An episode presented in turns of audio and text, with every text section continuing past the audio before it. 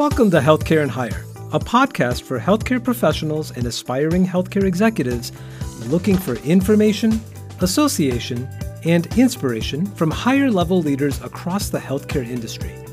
I'm Iqbal Atcha, career consultant, healthcare recruiter, and registered pharmacist.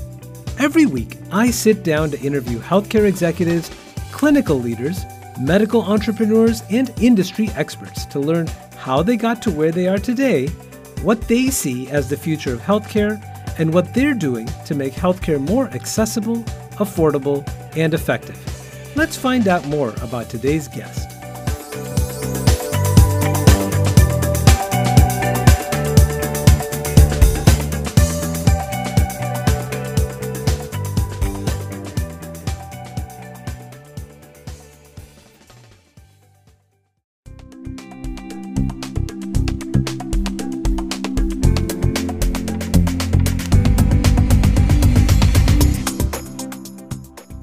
Dr. Alexi Nazem is the co founder and chief executive officer for Nomad Health, the leading digital marketplace for temporary healthcare jobs.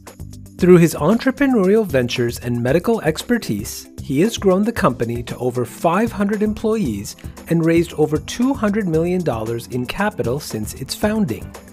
Dr. Nazem has more than two decades of experience in the medical and healthcare sector and remains an active member of the Department of Medicine faculty at Weill Cornell Medicine. Prior to Nomad Health, he served as a resident physician at Brigham and Women's Hospital, national field manager for the 100,000 Lives campaign, and was a clinical fellow at Harvard Medical School. Dr. Nazem earned his bachelor's degree in molecular biophysics and biochemistry from Yale University, his medical degree from Yale University School of Medicine, and an MBA from Harvard Business School.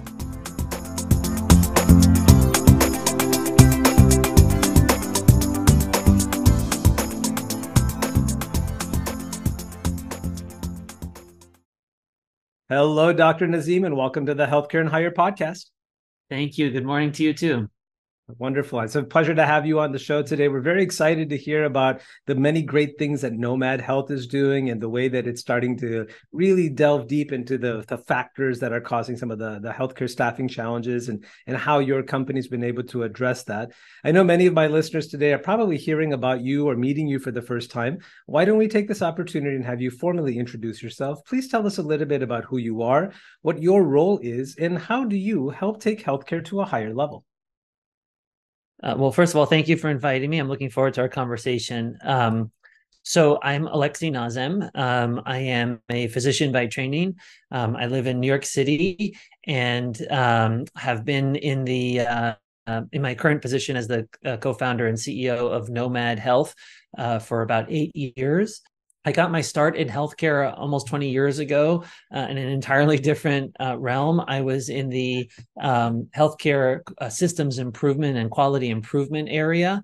Um, and I got a very interesting front row seat to um, uh, you know the opportunity to drive better quality outcomes for um, uh, for patients in all kinds of settings all across the world through the use of evidence-based medicine and a whole science around improvement and uh, best practice change management.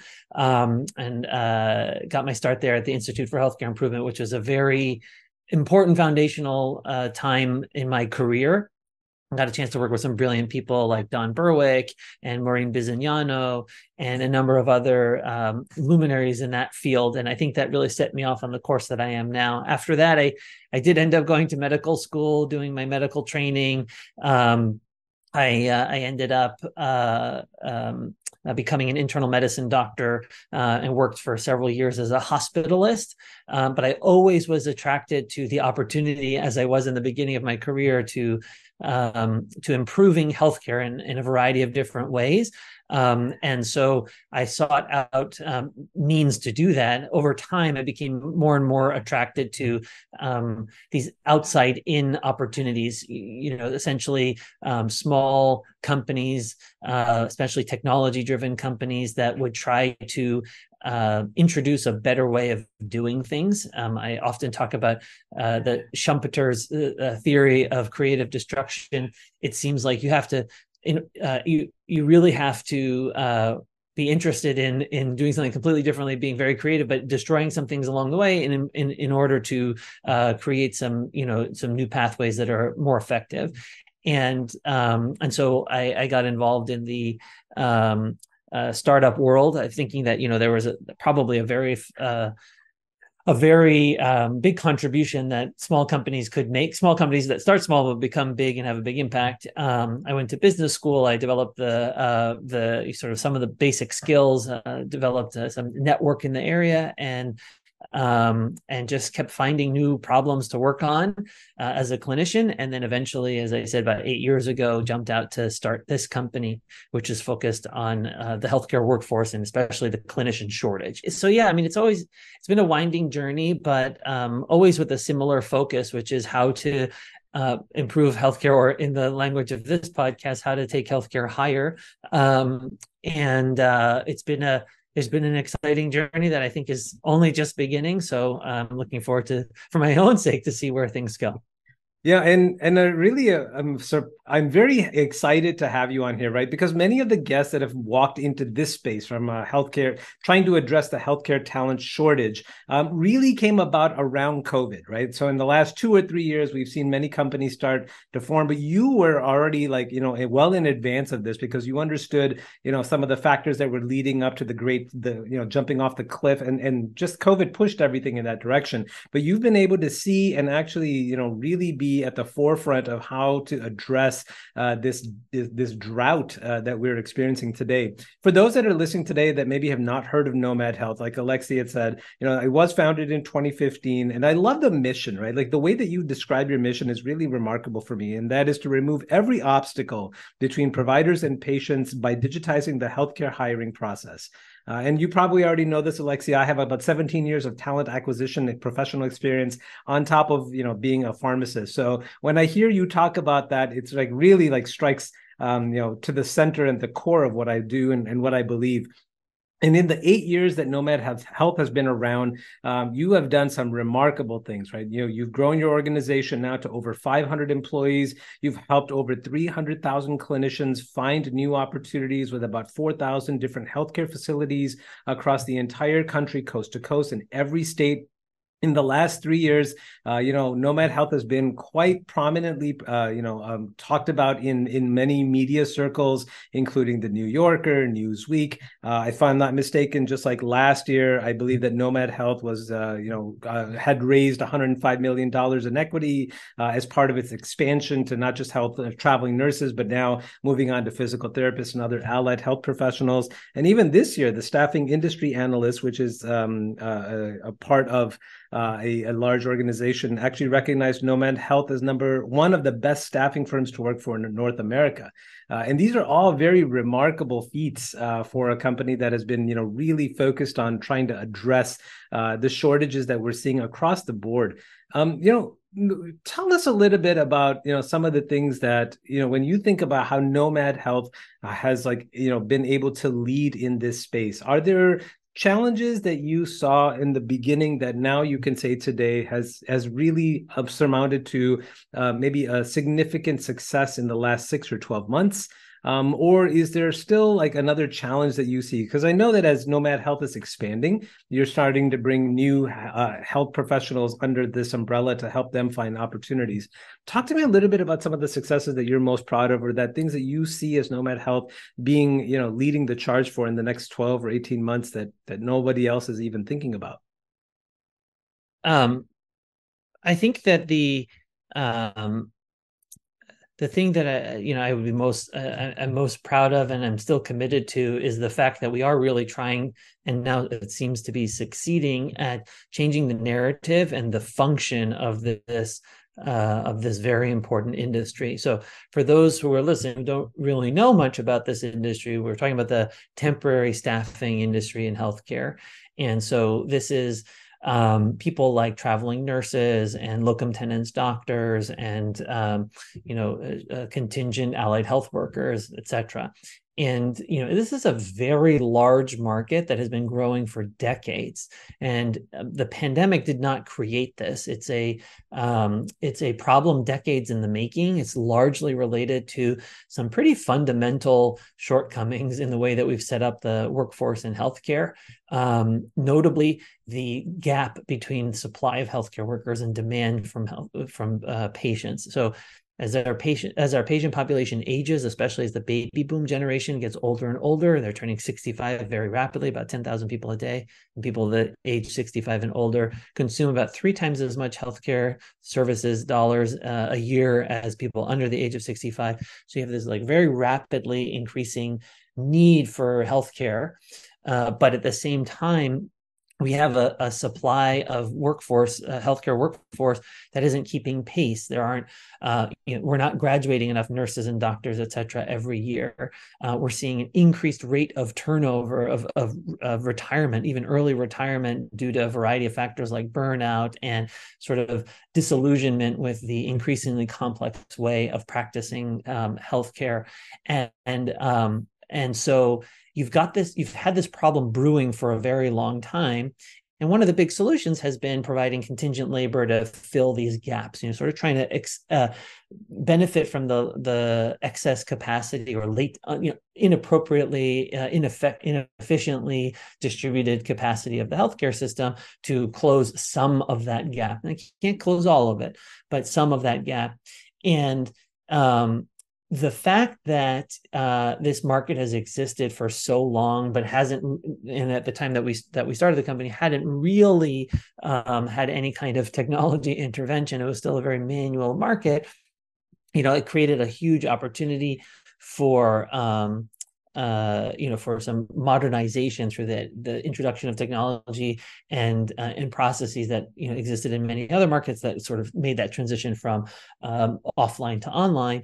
Um, the fact that that has been a largely successful transformation. I mean, we're still undergoing it in this market. I think that is the thing of which I am the most proud. Obviously, Nomad has benefited as an individual company, but more importantly, and going back to you know my own motivations for for you know everything that I've done in my healthcare career has been improving healthcare. This is one way to do that, which is to um, reduce uh, reduce waste, improve efficiency, and frankly, get uh, providers to the bedside where patients need them. And um, and so you know, there's any number of you know smaller wins, and you mentioned a lot of them uh, in your in your preamble just a moment ago. But those are all you know in service of and derivative of um, this bigger contribution that I think we're making. And the fact that now so many other companies have come into this space. We were the first technology, you know, player in this space. The fact that many others have come in, I think, is a real validation. The fact that um, so many of the uh, leaders, uh, you know, that, that that were leading the market before Nomad was a company, are trying to adopt some of the um, the strategies and innovations that we have created, I think is a, a very um, very rewarding um, and validating um, expression of of what it is that we've been that we've been working on, and and as and as I said, something I'm very proud of. I love that. And you know, it's always I'm I'm always curious whenever I speak with co-founders and CEOs, right? Because there's usually a personal connection to the issue that prompts them to want to create something when there is either an absence or or maybe just a, a substandard uh, solution. So I'm always curious, like as a physician, and I've been asked this question before, like why would you stop being a pharmacist and move into a different realm? Why would you leave the patient bedside uh, or you know stop working with patients? So I'm always curious, like what is it that led you as a physician to to leave leave that role uh, and to start this company? There are many things, uh, but I will I will highlight two things. One is that um, given my interest, longstanding interest in um, systems improvement, uh, where I started my career, very luckily. Um, the opportunity to have impact at a larger scale is always very um, attractive. And so in some ways, you know, as a clinician, you can be extraordinarily effective and productive and maybe touch the lives of 10 or 15,000 patients over the course of your career. But when you take a step back um, from the day to day practice and sort of give up some of that depth of relationship and depth of engagement with the patient in exchange for breadth you can start talking about impacting millions of patients and i think that um, that was very appealing uh, very appealing to me um, i i also would say that uh, so that was one of the things that pulled me towards the work that I'm doing. One of the things that pushed me towards the work that I'm doing is that um, even over the course of my short career as a clinician, call it about 10 or 12 years, um, the nature of the practice of medicine changed a lot in, in such a short time. And you imagine that you play that out over a course of a 30, 40 year career, how much it would change. And it changed not in a good way. I mean, the the um, the level of, of, administrative work, the um, sort of distance created between the clinician and the patient, um, the lack of flexibility all got worse uh, over that short period of time. And, you know, the same way that many of the people that do the kind of work that we're enabling, which is this flexible, you know, um, contingent work as a clinician, are the same way that they are uh, seeking flexibility. I, in some ways, was seeking freedom and flexibility from some of the strictures of participating in the way that modern medicine is. I, I, it was hard as a, a, as a practicing doc to have any control over my life, and that was um, you know that's that's dispiriting after you know doing thirty years of schooling to really not have total control is is a or even some modicum of control uh, over you know when when you'll be doing what and where and who tells you what to do. It's just kind of frustrating, and so I think that um, that pushed me a little away to do something like what I'm doing now. So, um, know, I think there are many, many, many aspects. I was more pulled by the the former, the opportunity of uh, impact at scale, than pushed by the latter. You know, the frustration with the the modes of practice today. But um, you know, I think those are the the two sides of the coin that really resulted in me, um, uh, you know, jumping out to do this thing. And then, of course, this specific opportunity to work on this problem with the people that I got to co-found the company with, and now later the hundreds of people that we get to work with, was extraordinarily attractive. And you know, like I'm a curious, interested person, and to be able to have a, a gnarly problem with interesting solutions to work on for years is is very intellectually stimulating. And so there there was the unique aspect of this too that was um, you know that pulled me into it. And so, I mean, for the eight years that you've been helping clinicians, you know, through their the temporary staffing, like I'm sure you've heard some great success stories from the individuals that have come and worked with you, right? So, you know, what are some of the experiences, or maybe like an individual story where you can say that like this person was struggling in that, you know, limited capacity of autonomy to where where they were working, and they found Nomad Health. Like, do you hear from your, you know, your your clinicians? How often do they like, you know, feed feed feed up positive, uh, you know uh, experiences and is there one that sticks out for you today where you think like this is the this is validation this is why we do what we do because of people like her or him yeah, no, I, I, talk to our clinicians all the time. In fact, I'm connecting with someone uh, right after we do this recording. I'm talking to one of our uh, travelers. Um, you know, there are so many great stories. I think you know everyone's story is uh, is encouraging and exciting for the reason that they got to do exactly what they wanted to do whether it was you know um, travel to a place that they found interesting or practice in, a, in an environment that was uh, new and and a source of uh, learning for them or um, you know getting a chance to you know take back control of their of their careers and their and their lives. All those things in every one of my conversations with these folks that's that is something you know something like that comes up. I mean i can recall I spoke with a, a traveling nurse um, several months ago who work, works through Nomad, and because of working through Nomad, she was able to, you know, pay down all of her school debt, um, uh, buy a home, pay off all of her credit card debt, um, you know, like really get out from under the thumb of um, of some of the financial challenges that she had. You know, I've talked with um, I've talked with uh, some, you know, uh, some some people travel in in pairs um they're you know like uh like uh, uh partners. And you know hearing some of the sort of like you know personal personal things that come out of uh, the opportunity to really you know travel the country and take care of patients and uh, you know and so the number of marriages have come out of our come out really? of our people you know That's traveling all over the country.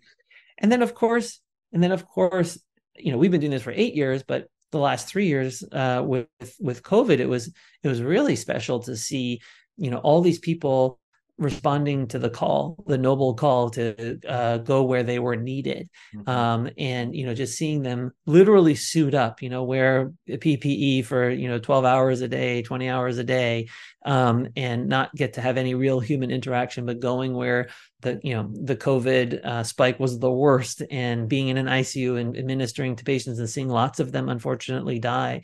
Um, you know, just seeing the the the true um, the true passion for caring was very very uh, rewarding. And so you know there's so many different things so many different individual stories that uh, that really um, stand out. But essentially what has been the most um, the most uh, common thread for me that makes me excited about this is that everybody's motivations are a little bit different but nomad has been able to help them get there faster or more easily. And I think that is the um, you know that's exactly what we set out to do is to re- remove some of the inefficiencies and frustrations associated with this with this market so that they can go do the things that they're uniquely qualified to do which is to take care of patients in a way that um, you know others can't yeah, and I absolutely love those stories because I think that they are just a constant reminder of how everyone is at a different phase in their both personal and professional life. But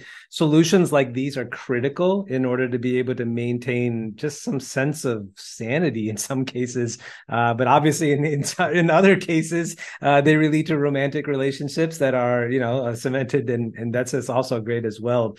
You know, I know that there's many of my listeners today that come from uh, a talent acquisition world as well as an academic world, right? These are schools uh, that are producing, you know, nurses and pharmacists and doctors, uh, and I'm sure they will all agree that there is definitely challenges in that space of being able to to find the next generation of healthcare professionals. Like, what are some factors that you feel that the listeners can take home and say we need to work on this because this is in our bubble or this is our wheelhouse? Like, how can we help address the healthcare workforce shortage today and in five years from now because we know the stats and they are not good.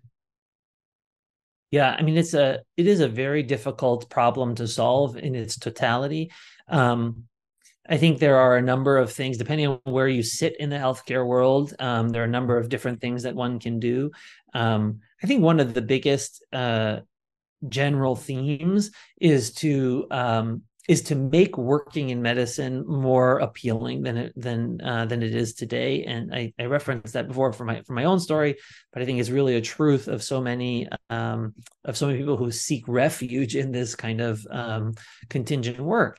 And so, you know, if we can um, if we can reduce the overhead burden, the cognitive load of you know all of this administrative work, all of the keying in this and that data for billing purposes into you know electronic medical records and jumping through hoops around you know this rule or that rule and this credentialing and that credentialing. And you know there's just so much there's just a thicket of well-intentioned but uh, collectively awful uh, you know regulation and um, and you know sort of organization that has made the practice of medicine much less enjoyable and therefore much less sustainable. And so, depending on where you sit, whether you're in an insurance company or a hospital administration or you know you name it, there's definitely something that can be done to um, uh, to to improve uh, improve the lot of the clinician. If you really th-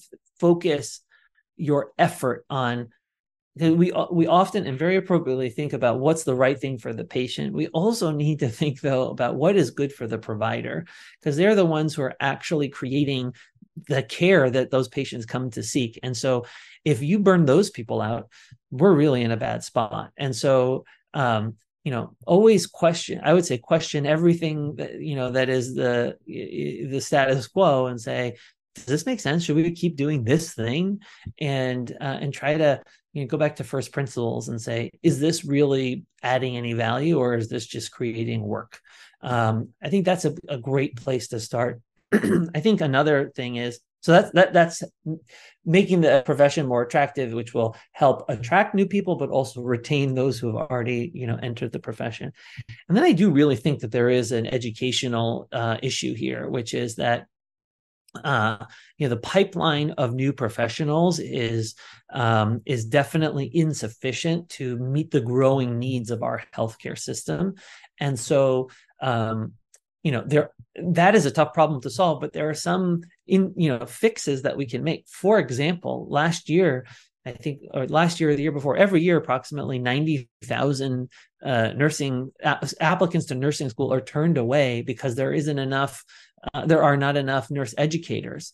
And why are there not enough nurse educators? Because it's not a rewarding profession. It's not paid well.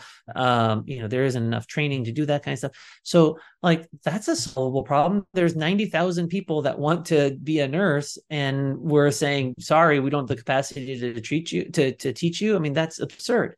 And so that's a you know that's a whole industry solution. That's government that's insurers that's hospitals that's everybody.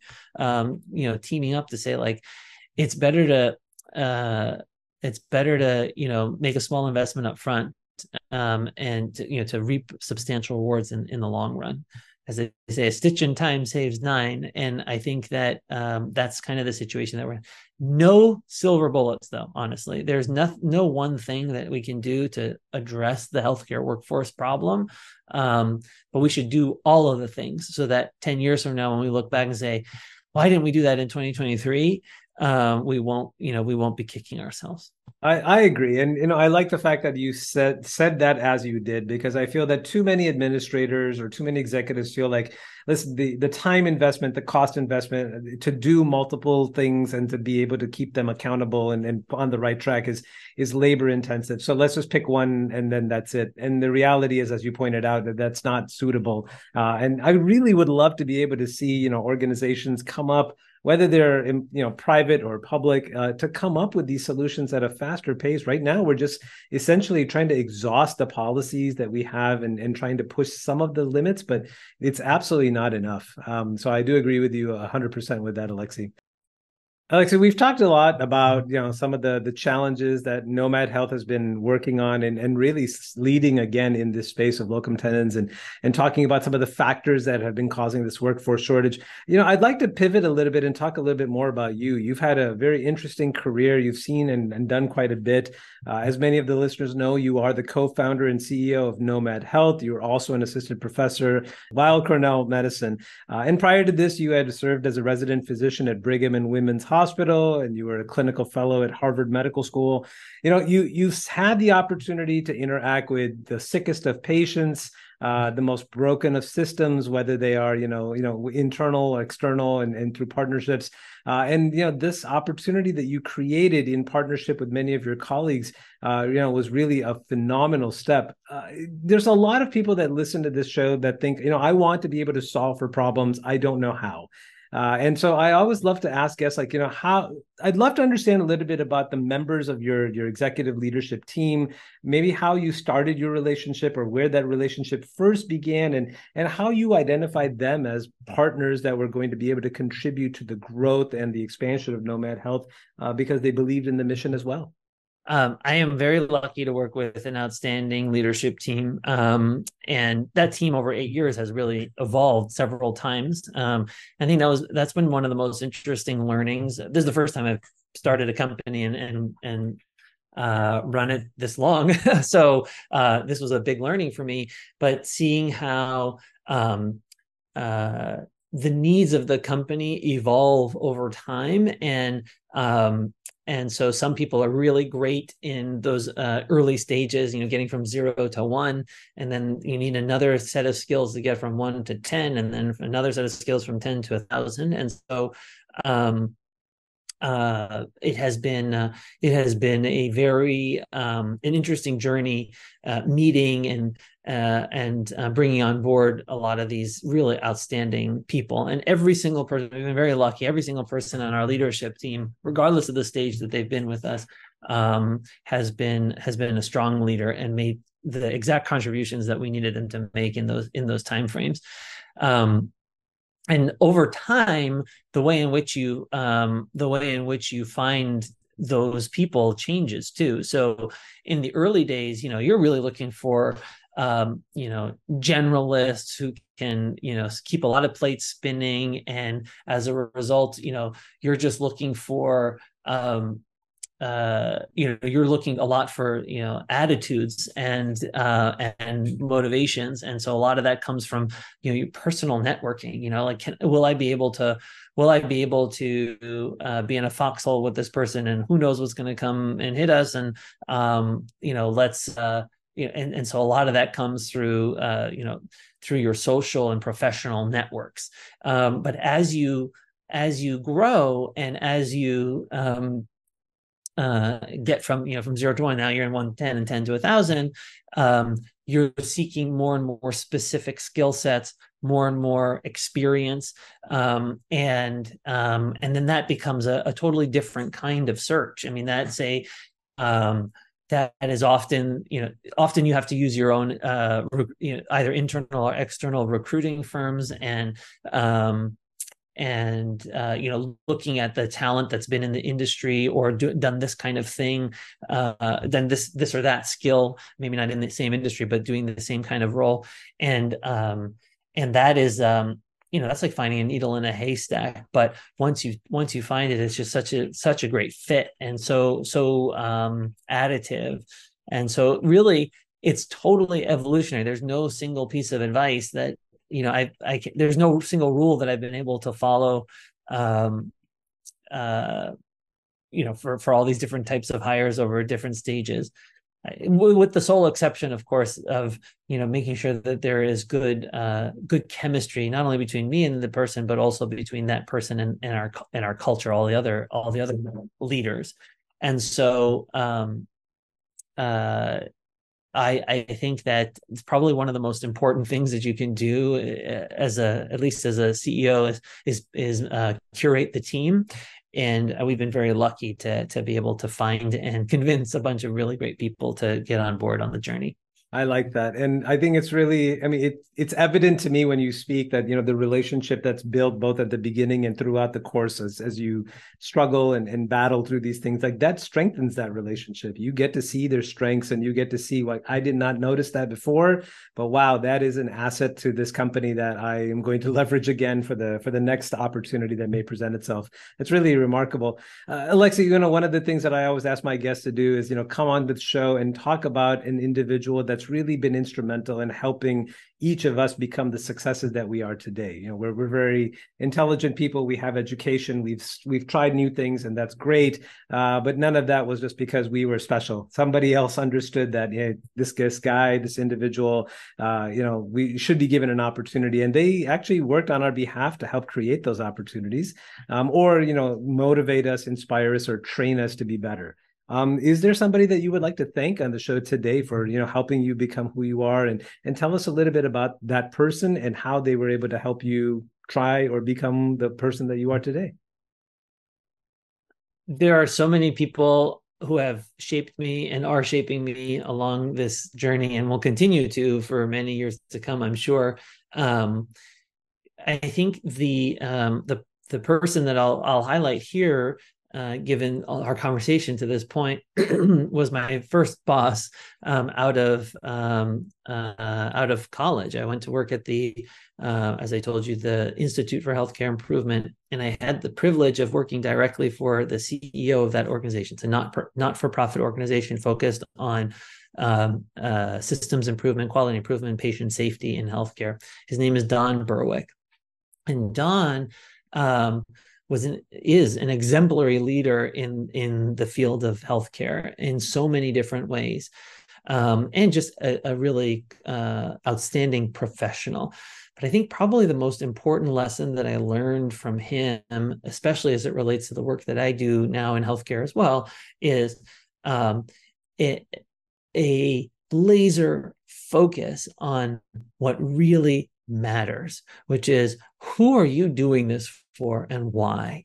And I was able to observe in Don a genuine commitment to um, to the patients who are the ultimate uh, the ultimate consumer of everything that we do in healthcare. This whole four trillion dollar industry is organized around helping people in their time of need, and that genuine compassion that he uh, uh, that he expressed in every venue, in every medium, um, in every decision, small or large, in the company, outside of the company, um, was, I think, an extraordinarily powerful frame for me to see that authenticity um, and uh, and recognize that that is the source of um, that is the source of true leadership.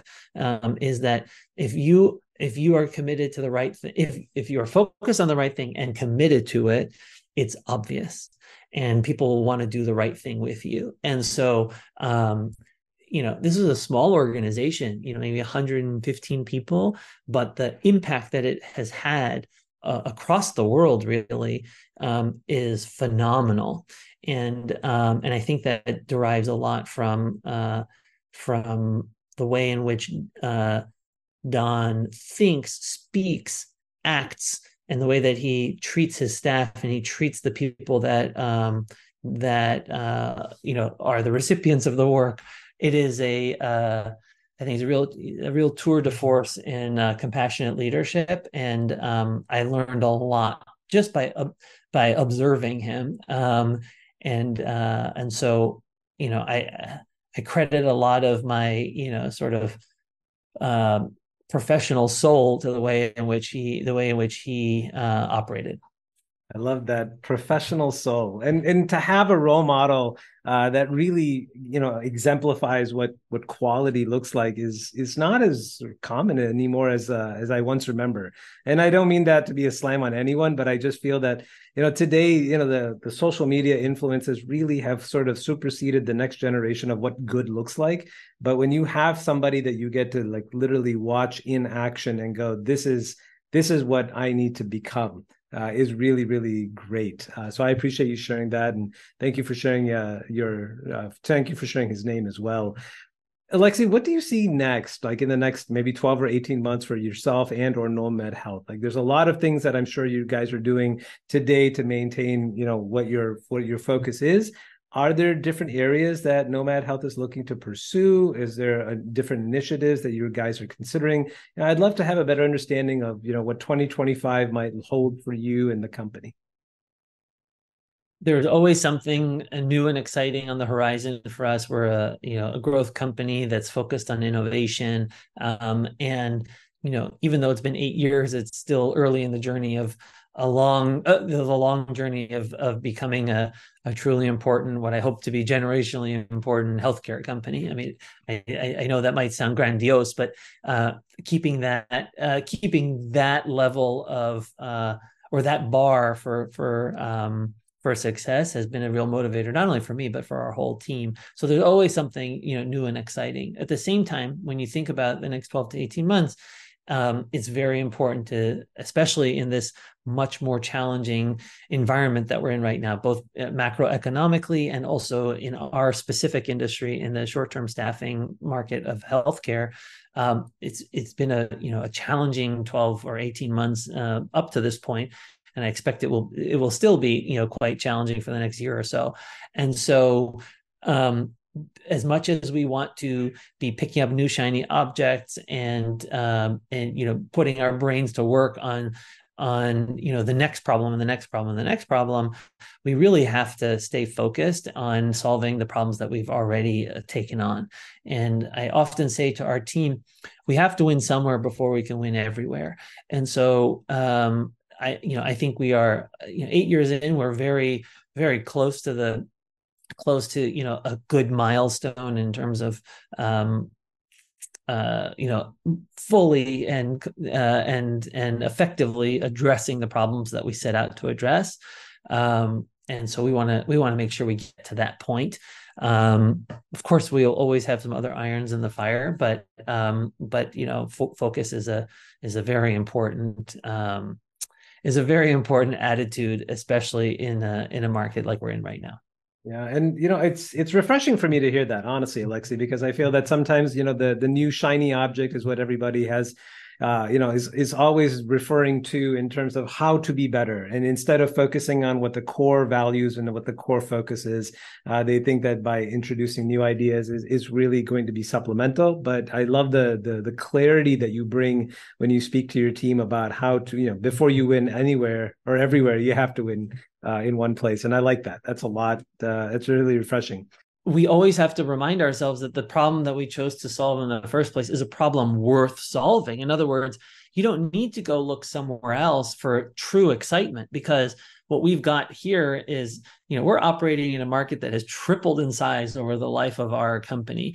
that the problems in which we are solving the problems which we are solving have gotten only more challenging and more pressing.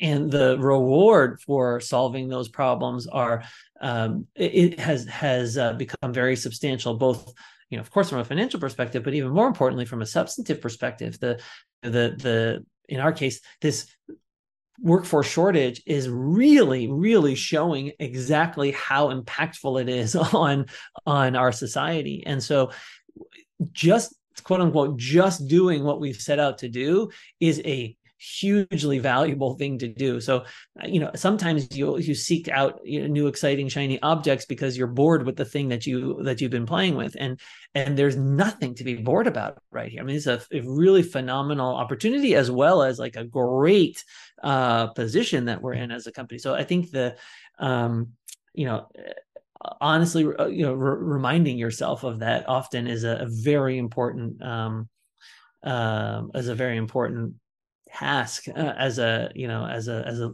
as a leadership team and, and certainly just as a whole company absolutely Alexi, when you you know you've talked about your team and you know not just at the executive level, right, but across the entire enterprise. Like there are new individuals that join, and there are individuals that have been with you probably since at least five years, maybe more, maybe even from the beginning. Uh, and there's always opportunities for professional development and leadership development. So when you think about resources that you have maybe recently brought into your team to help the next generation or the next level of leaders. What are some of the resources that you recommend when people are either first you know first time managers or first time directors or you know directors and leaders that are facing un, un, un, different challenges today where you're thinking like this book or this video may be helpful for you because it was helpful for me when I when I first encountered it. Is there something that our listeners could walk away from thinking, you know, Alexi said it, and so I'm going to go check it out?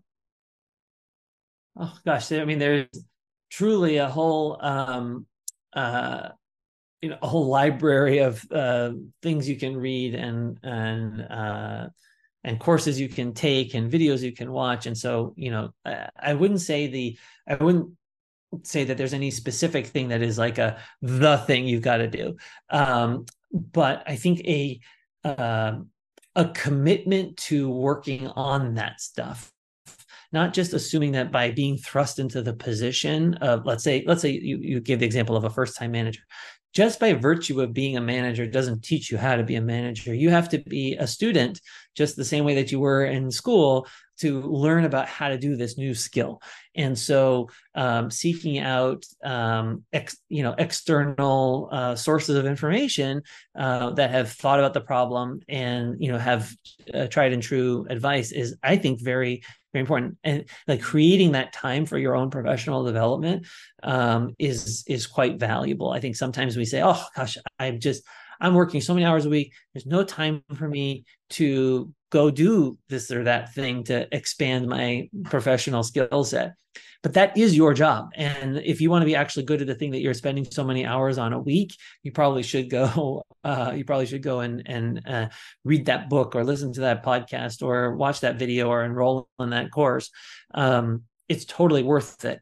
Um, and so, um, you know, I, I would encourage people to read those kinds of uh, those kinds of resources, and remember, most of the problems that you're facing have are not unique. You know, they've been they've been experienced and solved by so many people who came before you. So definitely, you know, the answer is out there. You just got to go find it. I think some really great general places to look are uh, you know i think that you can get as much out of a as a out of a you know short or medium you know magazine article as a 300 page book and so start there you know i think i've always found uh, the um the vignettes and case studies and articles in the Harvard Business Review or HBR, as it's often called, to be extremely valuable.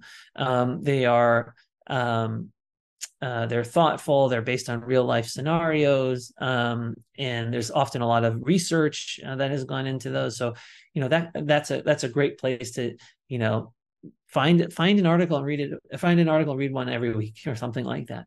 I like that, and you know, I, I really want to commend the fact that you introduced the con the concept of uh, discipline, right, in order to be able to enact what you are extracting from the reading uh, because it's very common for people to you know go buy a brand new book that is talking about a subject matter that's been you know talked about many many times and it sits on the shelf once it's been read and you know i you know people just kind of check it off like okay i've read it therefore i know it and it's not the case you really have to apply it in your personal situation or professional environment and i like that as well yeah. That's um actually it's interesting that uh, I talked about Don Berwick and the Institute for Healthcare Improvement. One of the sort of core tenets of um, of improvement science is you know small tests of change. And so you often are you often hear this phrase what can you do by next tuesday? And i think that's as as true about fixing you know processes as it is about um, uh, your leadership style, your management style, for example. So to your point, you know, try it, apply it. Uh, you know, learn you learn something and try it, you know, in one meeting or on on on one essay that you write or whatever the you know unit of of uh, activity is. Um, unless unless you you know uh, uh unless you uh, put it out into the real world, it'll always just remain on the pages of the book or the magazine. And so I think that trying trying is how you actually learn. So, Alexi, that, that brings up a good question because I've heard this conversation brought up in a few different magazines as well. That the the concept of fail fast, fail forward is dead now, uh, and that's only because of the you know probably from the financial uh, economic uh, climate that we're in. But do you feel that that still holds true? Do you feel that you know new ma- managers of whatever tenure people should consistently fail fast and fail forward or is it a matter of being prudent in terms of which avenues to pursue with the know with the knowledge of risk that's going to be taken?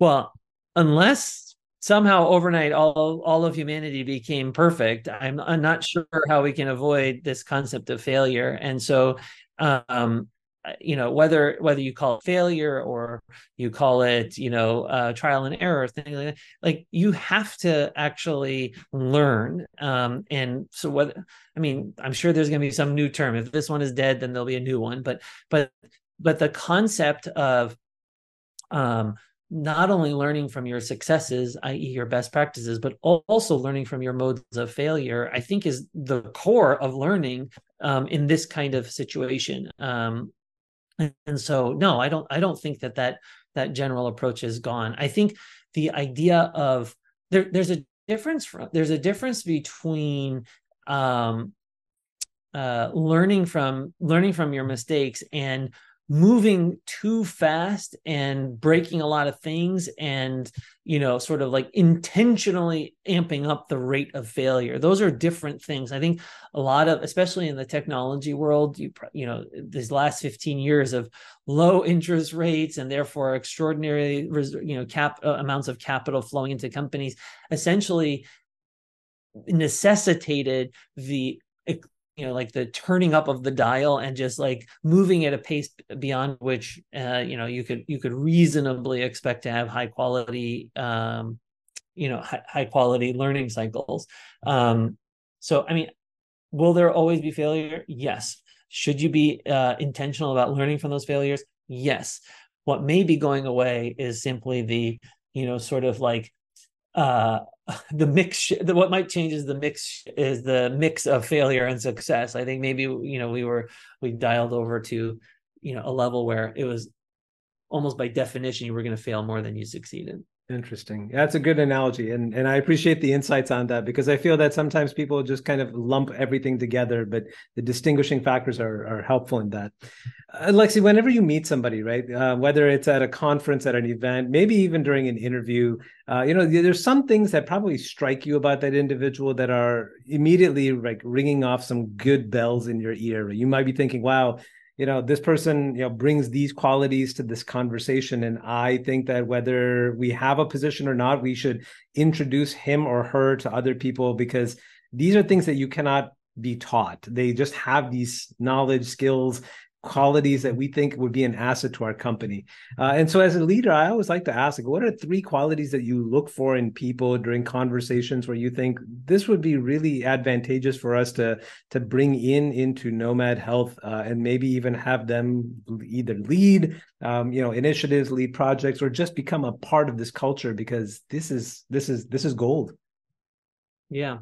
Um, of course, every every leader will have slightly different opinions. Every company will have slightly different needs. Every uh, culture will have you know slightly different uh, things that will work. In my world i i think that um, uh, I, I i index a lot on a couple of on a few things. One is um, optimism. Um, i think that a a person who is um, focused on the possibilities um, focus on the opportunity um, and has a general predisposition to thinking that okay this is going to work out. I'm going to figure this out.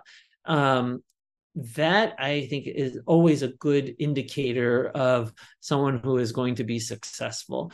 You know they've got a dreamer and a little fire in their belly and i think that that is a um, I have found that to be a, a, a very positive characteristic. It also it also uh, meshes very well with with my with my you know sort of um, I connect well with people like that, so that matters to me a lot.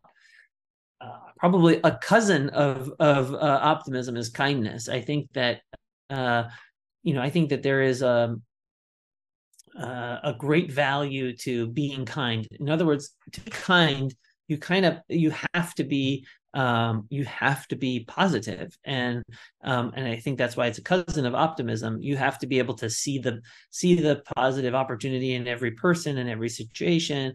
Um, and you have to have also at the same time a, a pretty good tolerance um, meaning that yeah things can go up and things can go down but that shouldn't change your attitude towards towards other people and other situations. And so i think uh, kindness goes a very long way. It's often i think not a characteristic that is considered as you know definitive of of high quality high performance organizations. And i think there's probably a reason for that right? You know, the hard charging you know uh, sharp elbowed um, uh, archetype has been very very successful in the sort of hero narrative but i think a lot of a lot of the not on the front page kind of success is derivative of people being kind to one another ultimately especially in the world that we're in which is we're not doing like physics based problems you don't you can't be kind to the universe and expect the universe to bend the rules of nature but when you are in business or in healthcare or something like that where these are truly just human based systems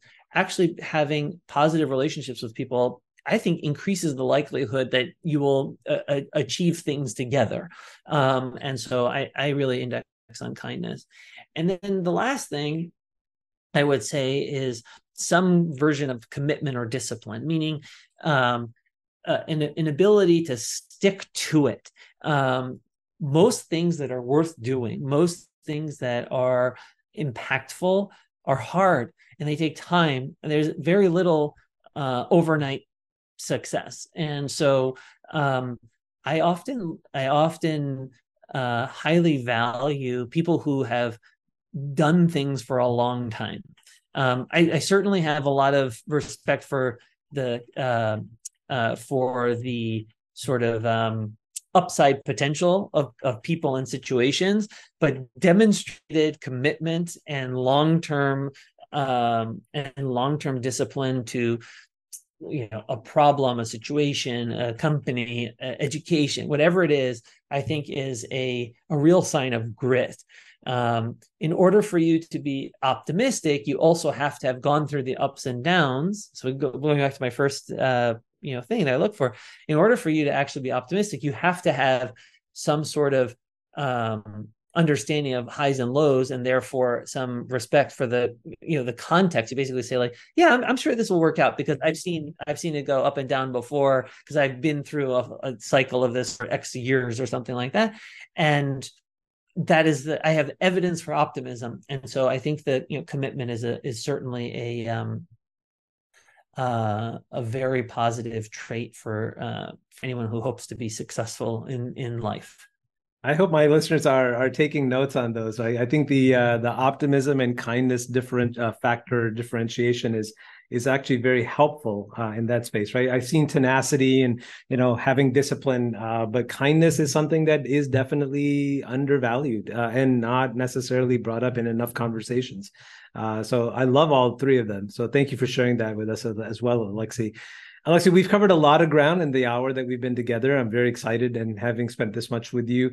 Is there, you know, I always like to give my guests the opportunity to talk about, you know, a topic or a conversation piece that maybe we haven't touched on yet.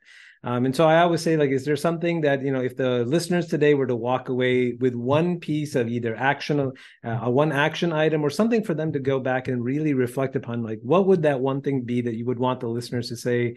I'm going to take some time and reflect on this because that, the guest that I listened to this time was, I mean, just incredible.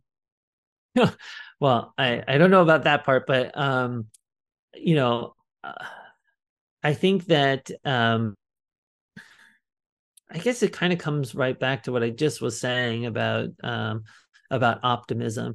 I think it is very easy in our lives right now to be uh, unduly influenced in a negative direction because of let's say we're let's just say your your listeners are in the United States. We're on the precipice maybe of a recession. We have high inflation. We have uh, extraordinary you know sort of political unrest and division. Um, you know we're we're recording this in the summer and it's the hottest summer on record. And you know like you know climate change like there's a lot of reasons that you could hang your hat on and say like gosh everything's terrible you know and uh and i think you've got to see the uh, you know the opportunity in the world. There have been plenty of very bad periods in the history of humanity, and the ingenuity and the commitment and the capability of individual humans and collectives of people, uh, whether they be teams, companies, nations, or something else, um, has always overcome those difficulties. And so, um, you know, I think we should not let our fear of, uh, you know, of the accumulated negative uh, that surrounds us to govern our choices. Um, you know, like I, I, I think that this is especially important in a place like healthcare where um, everything seems so hard. You've got, you know, a hundred years of of uh, systems and practices and, uh, and medicines and structures and you know, that that are have conspired to put us in the position that we're in now and it feels like oh my goodness how am i going to solve any problem? It seems in, insurmountable. And yet it's possible. And i think that um i think that um i i would i would encourage all of your listeners, I encourage myself to not be governed by fear, especially in a moment where there are many things to fear. Um, what's the worst that could happen about being optimistic? It, you know, like really, truly, what is the worst thing that could ask yourself that question? Like, would you would you rather just succumb to the fear and put yourself on a downward spiral, or try to be optimistic and see if there is a way through the woods at worst you end up back on the negative you know like it didn't work out and all those things that you could have feared uh you actually come true that's the worst thing that could happen. Why not at least give it a try to see you know that if you could find a way through the woods. And you know what? You probably will. And if you didn't try you wouldn't have found it. So i think um, we must all you know have the fortitude to to press on. So I, I love that statement because I feel that you know many of many people have been through despair and through depression, right? But despair and depression are very debilitating, uh, and so to adopt that mindset versus you know staying optimistic, I think is really a differentiating factor between those people who find success, uh, but they also have like the best life possible, professional and personal speaking. Alexi, thank you, Dr. Nazem. I really appreciate you being on the show. We're very excited that you were able to come on and talk to us about so many great things that are happening uh, with you and with Nomad Health. I'm very excited to see what the future holds for you and your company, and certainly wishing you nothing but success. And I'm looking forward to continue to seeing you take healthcare to a higher level. Thank you so much. Enjoyed being here today.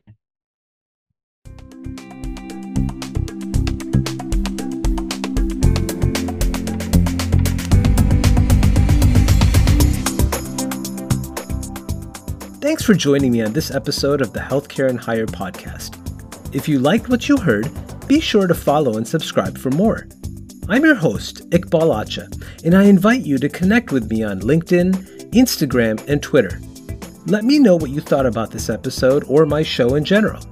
Also, visit me at www.atchainternational.com to learn more about how I help healthcare professionals and healthcare leaders advance their career build a better brand, and create a leadership legacy. I'll be back next week with another episode. But until then, let's keep working to take healthcare to a higher level.